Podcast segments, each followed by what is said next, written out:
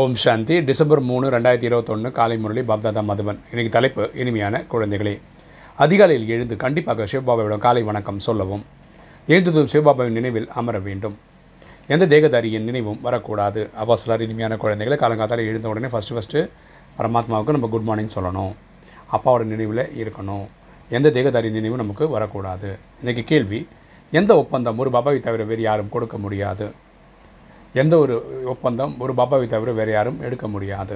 பதில் பாவனமடம் உலகம் அங்கே மாற்றக்கூடிய ஒப்பந்தம் ஒரு பாபாவினுடையது. உலகத்தை வந்து தூய்மையான உலகமாக மாற்றுறது கலியுகத்தை முடித்து சத்தியுகத்திலேதாக கொண்டு வரது இறைவனால் மட்டும்தான் பண்ண முடியும். இந்த ஒப்பந்தத்தை வேறு யாரும் எடுக்க முடியாது. சன்னியாசிகள் தூய்மையினால் இந்த உலகத்தை அவசியம் தாங்கி நிற்கிறார்கள். துவாபர துவாபரத்தில் சன்னியாசிகளோட தூய்மையில் தான் துவாபரகம் இருந்தது அப்படின்னு பரமாத்மா சொல்கிறார் ஆனால் அவர்கள் பாவனமான உலகமாக மாற்றக்கூடிய ஒப்பந்தத்தை எடுக்க முடியாது. அவங்க முழு உலகத்தையே பாவனமாக ஆக்க முடியும் அப்படின்றத அவங்களால பண்ண முடியாது.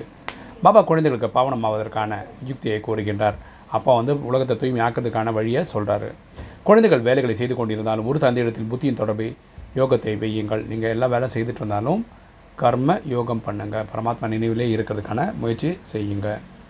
இன்றைக்கி தாரணி. ஃபஸ்ட்டு பாயிண்ட்டு நன்கு சேவை செய்வதன் கூடவே அன்புடன் இதயபூர்வமாக நினைவு செய்ய வேண்டும். நல்ல சேவை செய்வது அப்பாவை அன்போடு நினைவு செய்யணும்.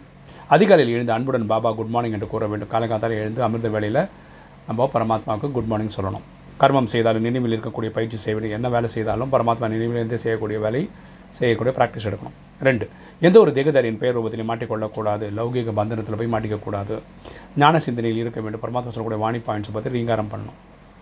வீண் விஷயங்களை பேசக்கூடாது நம்ம டைம் அதில் வேஸ்ட் பண்ணக்கூடாது. வரதானம் யாசித்து கொண்டும் தாகத்துடன் அலையும் ஆத்மாக்களின் தாகத்தை தணிக்கக்கூடிய அனைத்து பொக்கிஷங்களும் நிறைந்தவர் ஆகுக. யாசித்து கொண்டு தாகத்தை அலையும் தாகத்துடன் ஆத்மாக்களின் தாகத்தை தணிக்கக்கூடிய அனைத்து பொக்கிஷங்களும் நிறைந்தவர் ஆகுக. விளக்கம் பார்க்கலாம். அலைகளில் தவிக்கும் அல்லது மூழ்கி கொண்டிருக்கும் ஆத்மாவிற்கு ஒரு சிறு அலை இலைகள் உதவியை தேடுவது போன்று துக்கத்தின் ஒரே ஒரு அலை வந்தால் பிறகு பாருங்கள் சுகம் சாந்தியை யாசித்து கொண்டு பல ஆத்மாக்கள் உங்களிடம் வருவார்கள். ஓகே.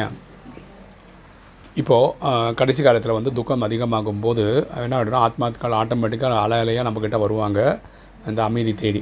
இவ்வாறு தாகத்துடன் இருக்கும் ஆத்மாக்களின் தாக்கத்தை தீர்ப்பதற்கு தன்னை அதீந்திர சுகம் மற்றும் அனைத்து சக்திகள் அனைத்து பொக்கிஷங்கள் நிறைத்துக் கொள்ளுங்கள். இந்த நேரத்தில் நம்ம என்ன பண்ணணும்னா தெய்வீக குணங்கள் தெய்வீக கலைகள் அஷ்டசக்திகள் நிரப்பி வச்சிருக்கணும் அதீந்திய சுகத்தில் நம்ம தலைக்கணும்.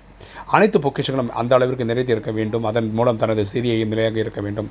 நம்மக்கிட்ட ஸ்டாக் இருந்தால் தான் ஆத்மாக்களுக்கு கொடுக்க முடியும் இல்லை அதனால் இந்த தெய்வீக குணங்களோட ஸ்டாக் நம்ம அதிகமாக வச்சுக்கணும். மேலும் மற்ற ஆத்மாக்களையும் சம்பந்தமாக ஆக்கிவிட வேண்டும். நம்ம தொடர்பில் வரக்கூடிய ஆத்மாக்களை பரமாத்மா கிட்ட இணைத்து விட வேண்டும். ஸ்லோகன். நன்மைக்கான பாவனையுடன் போதனைகள் கொடுக்கும்போது அந்த போதனைகள் உள்ளத்தில் பதிந்துவிடும். நன்மைக்கான பாவனையுடன் போதனைகள் கொடுக்கும்போது அந்த போதனைகள் உள்ளத்தில் பதிந்துவிடும். நம்ம சொல்லக்கூடிய விஷயங்கள் நல்லது எப்போ பதியும்னா நம்ம அன்போடு சொல்லும்போது நன்மையான நன்மை அடுத்தவங்க நன்மை தருன்றதை புரிய வைக்கும்போது அது நடக்கும். ஓம் சாந்தி.